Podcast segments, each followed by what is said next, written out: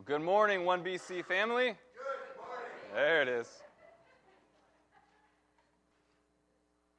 All right, we're going to continue our study in the book of 1 Samuel. Go ahead and turn there. Chapter 18 is where we'll be today. While you're turning there, I want to give you just a little bit of an update. I had some, some more details about uh, the new work situation for me coming out this week. Uh, my goal here was to be able to go through the end of May and get as far into or I guess as far through the book of 1 Samuel as we could. And I had it mapped out to where we could get to the end, but we had to skip like six or eight chapters, and it was like, oh, this, we're missing so much. Um, just with the new details that have come out this week, I, I won't be able to hang that long. Uh, so we're going to get through April, and then I've asked two of my good buddies to come and, and try to finish out 1 Samuel with the body, or at least get as far as they can. Um, so in May, you're going to be joined by one of my really good friends. He was here two weeks ago. His name is Doug Mangum. Um, he's a, a, local Bible scholar. He's working on his doctorate. He works for Faithlife uh, in Bellingham. He's one of their researchers and writers. So, just a guy who knows a ton about God's Word. He specializes in the Old Testament, and he's going to be uh, just a tremendous blessing to this body. And then another one of my really good buddies, I, I think some of you here know him. His name's Johnny Poole. He's the area director for FCA, Fellowship of Christian Athletes. Uh, so he's going to count. He just finished teaching through 1 Samuel. So he's ready to pick up wherever we leave off. So hopefully, as a body, between the three of us, uh, we'll be able to at least make it through 1 Samuel together. So that's the game plan. We'll be with you through April, and then these guys will come alongside and take on some of the teaching in May. Uh, as more details come out, we'll make them known to you, but that's where we stand as of right now. I want to give you a little bit of background before we jump into 1 Samuel chapter 18. The last time we were together, it was Easter, and the time before that, we were in 1 Samuel chapter 17, which is famously David versus Goliath. And we saw how that went. So, this chapter, chapter 18, picks up immediately after that battle. So we're going to dig into verse 1 together. And as we do, imagine David's situation. Imagine David's situation. So back in chapter 16, the prophet Samuel shows up and anoints David as king. But there's a problem. There's still this other guy named Saul who's the king. So here you are, waiting, but you don't get to be king yet.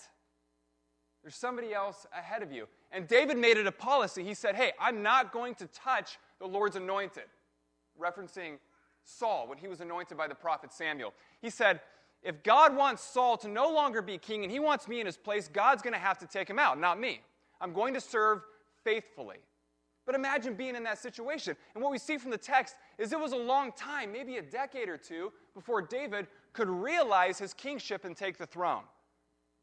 So he's waiting and waiting. Have you ever been in that situation?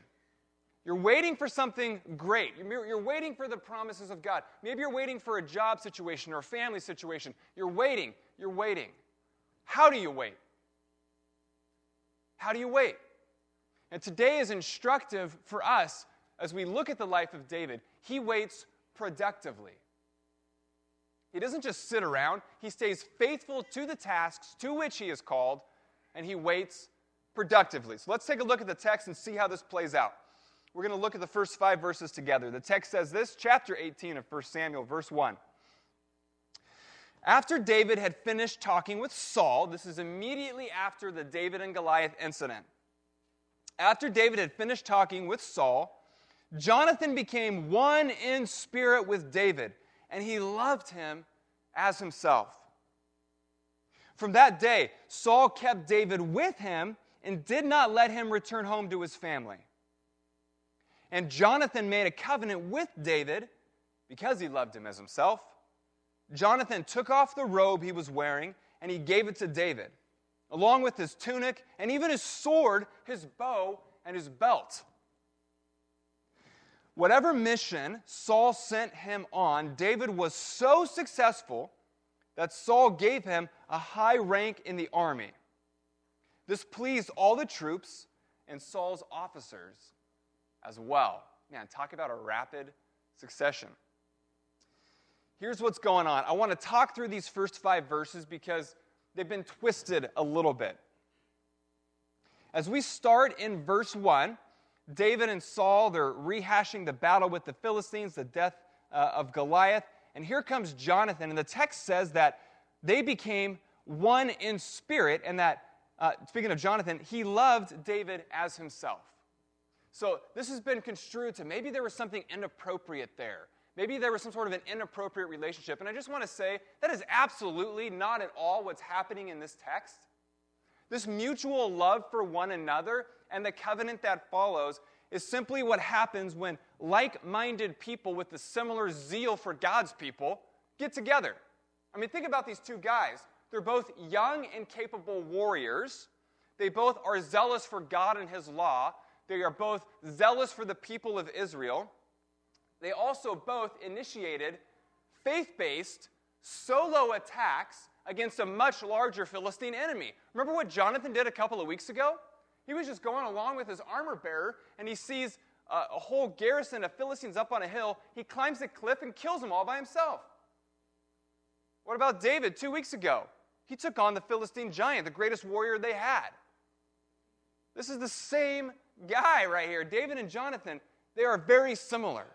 So they share similar passions and similar zeal and they are united. They're like, hey, we are brothers. We're in this thing together. Let's lead God's people. Let's defeat his enemies. Let's move on together. That's what's happening here. It's a mutual love and respect as brothers. Nothing inappropriate there.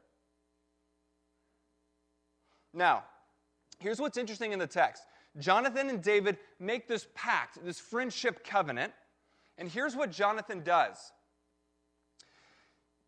Jonathan takes off his princely garments and his princely weaponry, and he gives them to the new hero, to David. So here's what the narrator is showing us very subtly Jonathan just passed on to David all of the clothing and weaponry reserved for the heir to Saul's throne. That's significant. What we're seeing here in the text is a transference of the kingdom. Now, I don't know that Jonathan necessarily meant that when he did this. I think he was just showering the new hero with gifts when he made this covenant with him. But symbolically, that's what's going on. We, as the readers of this text, know what Samuel said to David a couple of chapters ago You are going to be the king. And now we see the prince giving him the princely weaponry and the princely garments. And this signals what's coming for us. Okay, now all along, we've been looking at the book of 1 Samuel in light of what? Deuteronomy. Little interaction. Deuteronomy 28, which says, listen to the voice of God and disobey the voice of God and die miserably. Absolutely. And as you go on into chapter 29 of Deuteronomy, it reiterates these covenants. So, what we see here in verse chapter, I'm sorry, verse uh, 5 we see this word successful. And we're going to see that word three times in this chapter. That word successful is the same word that's used in Deuteronomy 28 and 29. In fact, 29 9 says this Therefore, diligently observe the words of this covenant in order that you may succeed, same word, in everything that you do. So, the usage of this word from Deuteronomy throughout this chapter underscores the fact that David was a man who was under control of God's Spirit. And this is the same Spirit that made this covenant back at Mount Sinai with Moses and the people of Israel. So, the basis of that covenant was if you obey, I will bless you, I will cause you to succeed. So, all the times in this chapter that we see, and David had success, it's the natural consequences of that covenant. God is blessing David for sticking to the covenant. Do you see that? So, David, unlike Saul, is somebody who can finally help Israel realize their covenant blessings. Under Saul, they could not be realized, but under David, these covenant blessings can be realized. Let's read on. Let's pick it up in verse chapter 6. I'm sorry, chapter 18, verse 6. Here we go.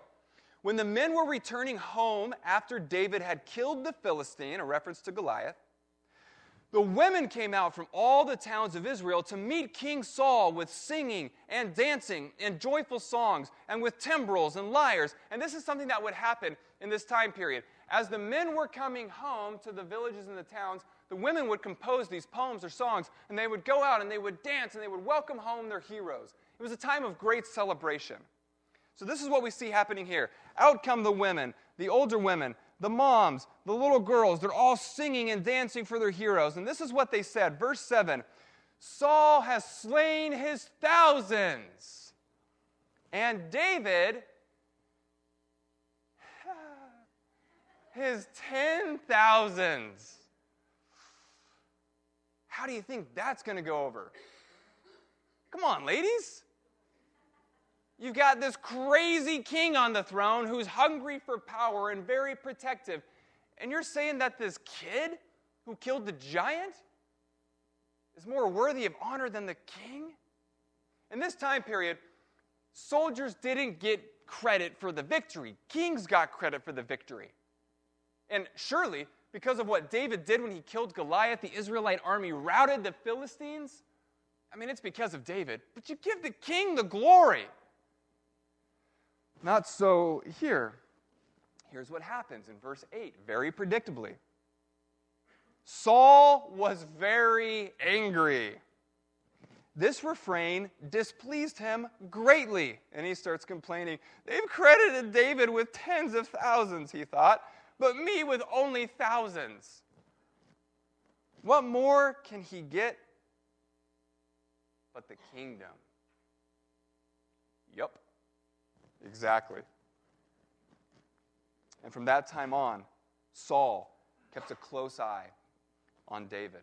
All right, remember back, and this is what Saul did, to chapter 15 and verse 28, when the prophet Samuel said, Because of your sin, God has taken the kingdom from you and given it to your neighbor, to one better than you. So, all along, this has been in the back of Saul's mind. There was this anonymous neighbor who was coming, who was going to take the kingdom. And now, he's starting to put the pieces together. That anonymous neighbor is not anonymous anymore, it's David. Now, there's a cool word play that happens here in Hebrew. Can I just geek out for a minute? Can you hang with me? So, the word that's translated keep a close eye on is the Hebrew word oyin. And I know your lives are so much better now because you know the Hebrew word oyin, but just hang with me.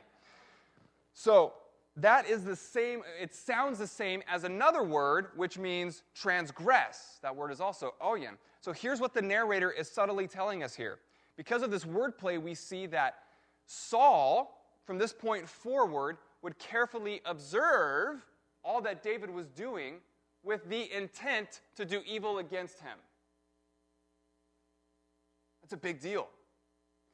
Previously, before this, the text says that Saul loved David and he, went, he was in his service. And whenever, whenever Saul would have his moments of crazy, David would come in and play the harp and soothe him. The text says that Saul loved him. Now, going forward, and we see that here in this wordplay, Saul only means evil for David. And in fact, he's going to be making 16 attempts on his life throughout the rest of 1 Samuel. We're going to see two of those right now. Let's pick it up in verse 10. The text says this The next day, an evil spirit from God came forcefully on Saul, and he was prophesying in his house while David was playing the lyre, as he usually did. Saul had a spear in his hand, and he hurled it, saying to himself, I will pin David to the wall. But David eluded him twice. You think after the first time you leave, right? Verse 12 Saul was afraid of David because the Lord was with David, but had departed from Saul. All right, what's going on here in the text? Verse 10 So, this evil spirit from God, we saw that earlier on in our study of 1 Samuel. There was this evil spirit that was sent to torment Saul. He went from being God's chosen man to making himself an enemy of God. And as a result, there was this spirit who tormented him. He would have these, these fits of crazy, these delusions, and David would come in and play his harp and soothe the king's mind. So it comes forcefully on Saul, and then we see this strange line. He was prophesying. He was prophesying. So that can mean one of three things. Follow along with me. When somebody prophesies in the Old Testament, they are either, number one, actually telling somebody ahead of time the plan or the word or the will of God.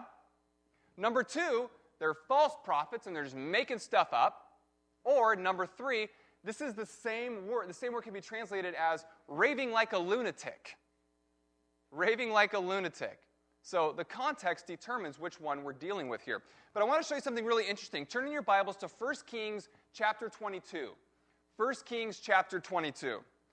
So you go Samuel, 1 2 Samuel, 1st and 2nd Kings. So it's right after our books here.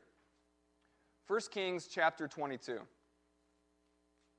If you've never read 1 Kings, it's such a great read. I just want to encourage you to do that. 1 Kings chapter 22. So in this story, you've got King Ahab, and you have this prophet Micaiah.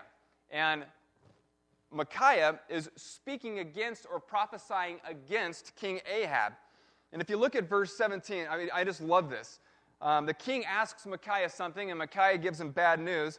Um, and the king says, to his buddy that's standing there in verse 18, Didn't I tell you that he never prophesies anything good about me, but only bad? Yeah, it's because you're an awful king, Ahab. So then this is what we see in verse 19. Micaiah continues. Therefore, hear the word of the Lord, the prophet says. I saw the Lord sitting on his throne with all the multitudes of heaven standing around him on his right and left. And the Lord said, Who will entice Ahab into attacking Ramoth Gilead and going to his death there. One suggested this and another that. Finally, a spirit came forward, stood before the Lord, and said, I will entice him.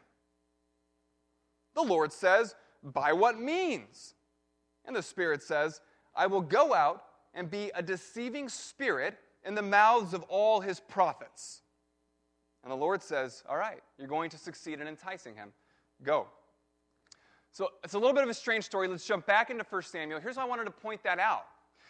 So the prophet Micaiah sees this heavenly throne room, and what we see from reading chapters like Job 1 and 2 is that there was a time at some point in history when you had God sitting on his throne and all of his angels, and then also Satan and his angels would report to God. They are all under God. God controls everything.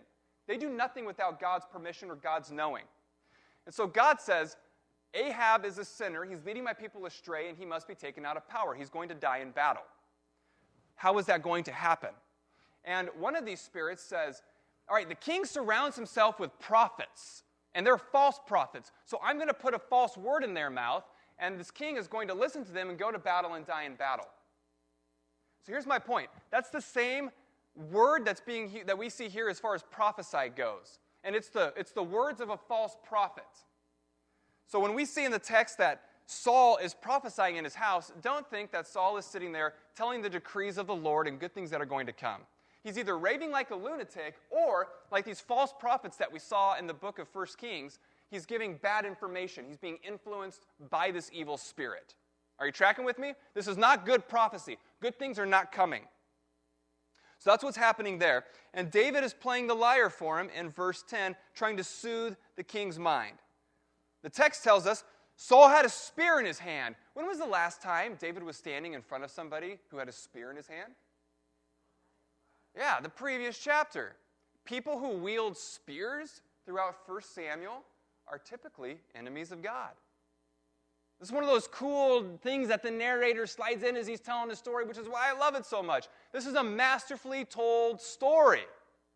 So here's David standing in front of another guy holding a spear. And the text says that he threw it at him twice. He wanted to kill David. We just learned that from that point forward, the king was eyeing David with suspicion, and now he wants him dead. So imagine that. Here's my wife right here, front row, close proximity. The king's just throwing spears. David eludes it twice. Twice. What's the king to conclude? Look at verse 12. Saul was afraid of David because the Lord was with David and had departed from Saul. Saul knew this. He was being tormented by this evil spirit. He knew that God had departed from him. The Spirit of God was replaced by this evil spirit. Not only that, but he sees that David just escaped a close range throw two times. The only conclusion is God is with this guy. I can't kill him. Don't worry. Saul says. I've got another plan. Here's how his plan unfolds. Take a look at verse 13. So he sent David away from him and gave him command over a thousand men. I know what I'll do. I'll just put him in harm's way. He will die in the natural course of battle. I'm going to let the Philistines kill him. He put him over a thousand men, and David led the troops in their campaigns. Verse 14. And everything he did, he had great success because the Lord was with him. I can't kill this guy. When Saul saw, well, that's, that's hard to say. When Saul saw how successful he was, he was afraid of him. What is the number one adjective used to describe King Saul? Fear. This is a man of fear. But all Israel and Judah loved David because he led them in their campaigns. that didn't work. Notice again, though, for the third time, we see that David had great success. That's the covenant fulfillment. He's doing what God asked him to do, and he's obeying the covenant, and God is granting him success. All right, so that didn't work, Saul says. I tried to put David in harm's way, but he has great victories and great success, and now everybody loves him and not me. What am I going to do? Verse 17. Saul said to David, Hey, here is my oldest daughter, Merab. I will give her to you in marriage. Only serve me bravely and fight the battles of the Lord. For Saul said to himself, I will not raise a hand against him. Let the Philistines do that. Okay, this is shady. Do you remember the stipulations for the person who got to who killed Goliath? He got great wealth, he got to marry the king's daughter, and his family was tax exempt. Those three things, that's what it tells us in chapter 17. Great wealth, marry a princess, tax exempt. Saul owed David one of his daughters. So he should have said, Here is my oldest daughter, Merab. And that's it.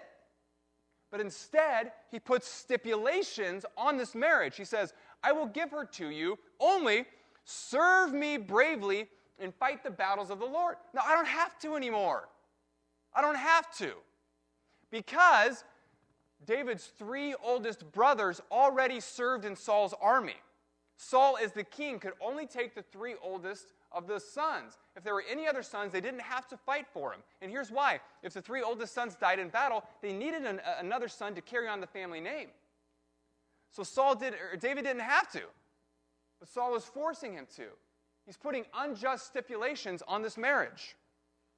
So, in this time period, if you wanted to marry somebody, there was something called the bride price. You would go to the father of the bride and you would offer that person either work or gifts or treasures, something, money, and you would buy the rights to marry that daughter.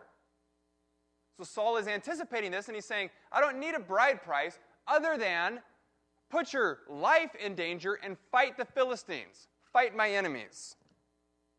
Verse 18 But David says to Saul, Who am I? And who is my family or my clan in Israel that I should become the king's son in law?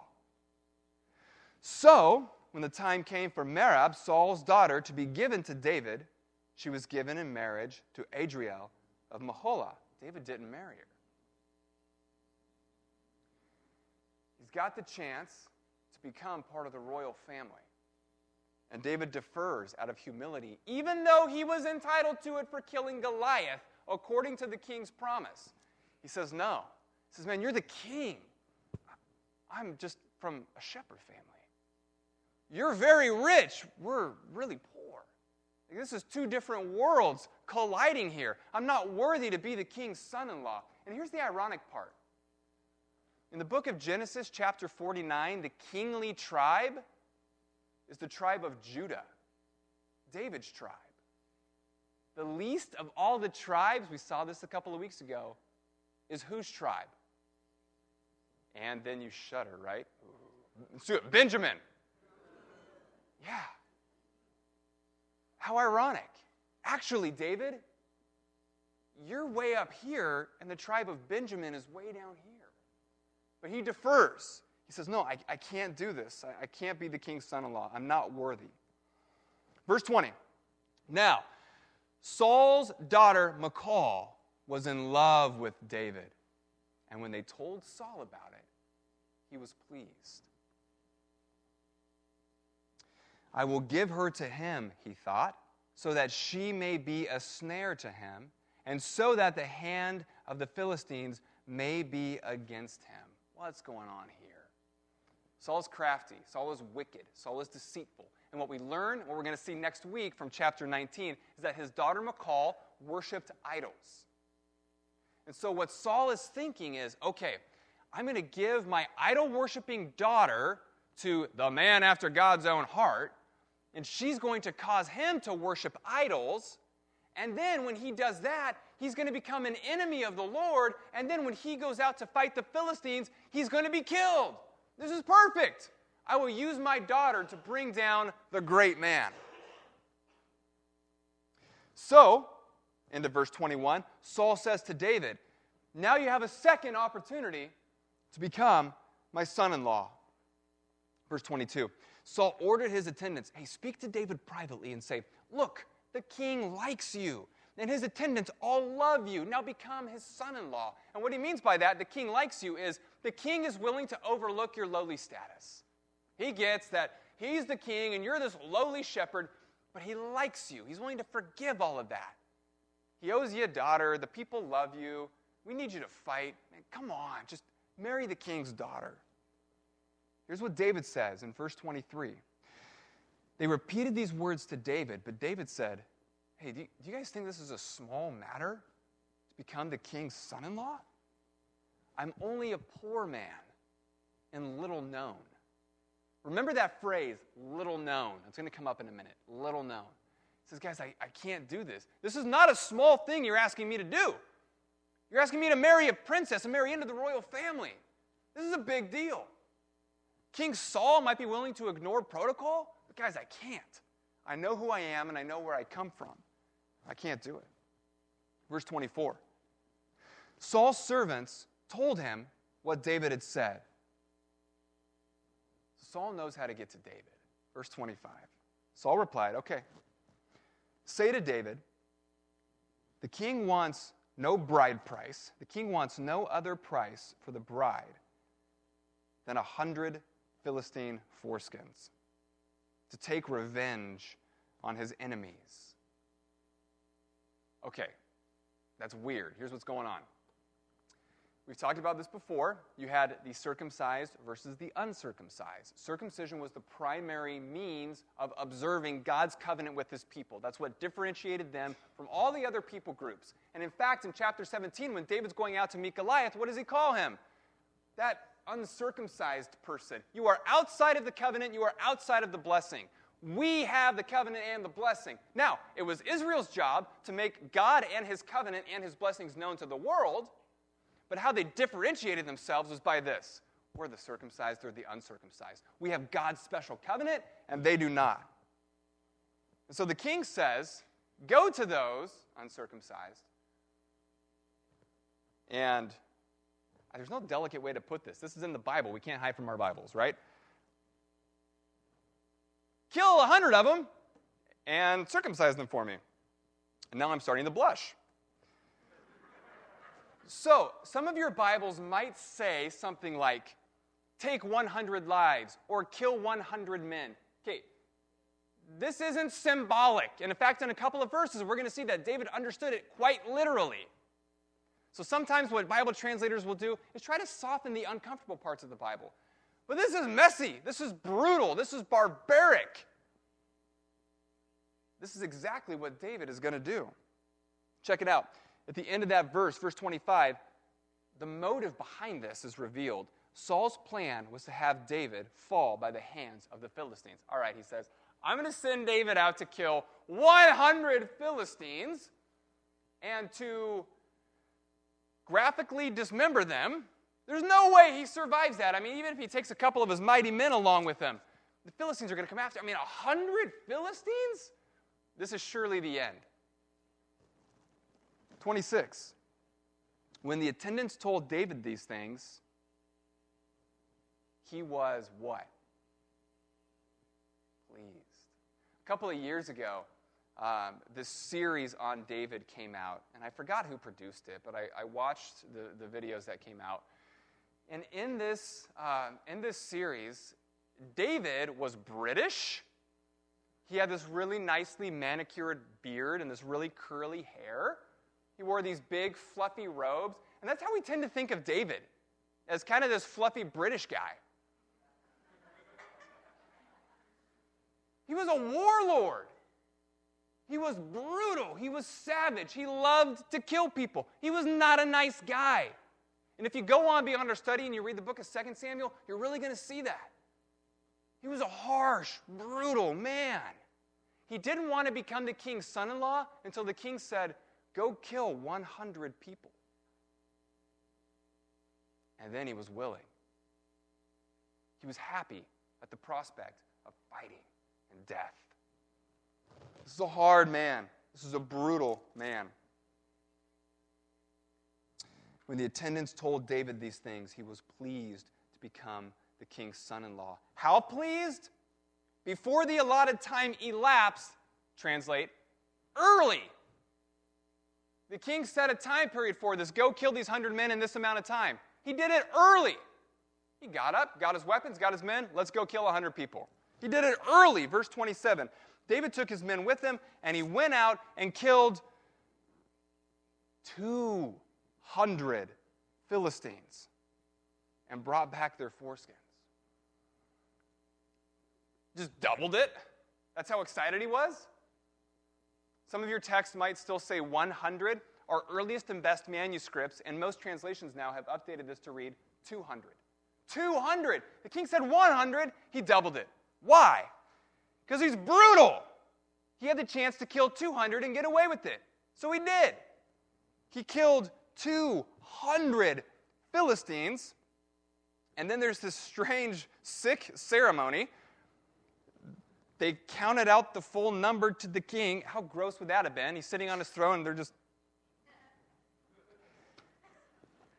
What do you do with that, right?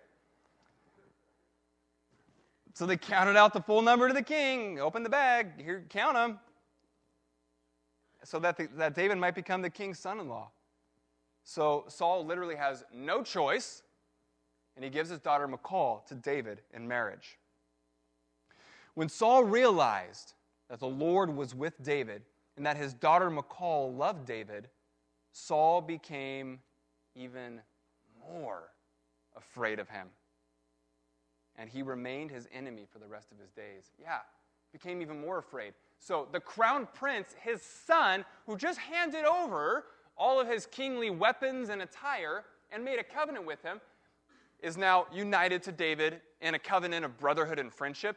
And now his daughter is united to David in a covenant of marriage. What's the saying? Keep your friends close, your enemies closer. Yeah, well, now Saul's terrified because the man that he believes is going to take over his throne is in his royal residence. The text says that he became or remained an enemy of David's for the rest of his life. We've already seen Saul make two attempts on David's life, 14 more are still to come. The Philistine commanders continued to go out to battle, and as often as they did, this is verse 30, the end of our chapter, David met with more, here's that word again, success than the rest of Saul's officers. And his name became well known. Remember what David said I'm just a poor man and little known. By the end of this chapter, you are very well known. You're the most famous man in the land. David knows the promises that were made to him. There are going to be a few decades in coming. And in fact, the, the decades ahead of him are brutal, they're hard. Saul tries to kill him um, more than a dozen times. He's going to spend a number of years wandering in the desert, hiding in caves, sleeping on rocks, people trying to kill him. At one point, he goes to the Philistines and he has to pretend to be crazy in order to get out of it. What happens to good looking people in the Bible? They live difficult, hard lives. But here's the thing about David, and here's a lesson for us today. How does David wait? Productively. Productively. He's still God's anointed, he's still God's king. Now he's in the king's service, the king that will soon be deposed. And he has tasks to do, he has people to defend, he has enemies to defeat, he has a king to help. We saw his faithfulness to the king. When the king tried to kill him twice, David came back and played his harp in order to soothe his troubled king. This is a man who was waiting productively. God made promises, they will come about, but right now I'm waiting. I'm not just going to sit on my hands and do nothing. I'm going to be active in what God has called me to. And the same is true for us today. I want to encourage you that way. If you're waiting on the Lord, I think in some measure we all are, waiting for something from God, wait productively. Be faithful to the task to which He's called you. And know that God has great things in store. Let's pray. Heavenly Father, we thank you for lessons like from the life of David. God, we know the promises that you've given to us. God, we know that one day we'll have a life with no sin when we're with you. We'll have perfect bodies that function and don't break down or get injured. We'll have good health. We'll have joyous relationships. But God, oftentimes our earthly lives are not like that. We know good things await, we know good things are coming, but hard things stand before us. So, God, I pray that we would take this lesson from the life of David, and I pray that we would be motivated to wait productively. God, what have you called us to right now? How can we be faithful to those things that we're supposed to be doing? God, make us a faithful people dependent upon you and reliant upon your Spirit for our strength. Bless this 1BC family, I pray. May this lesson sink in and motivate them to greater trust. In Christ's name, amen.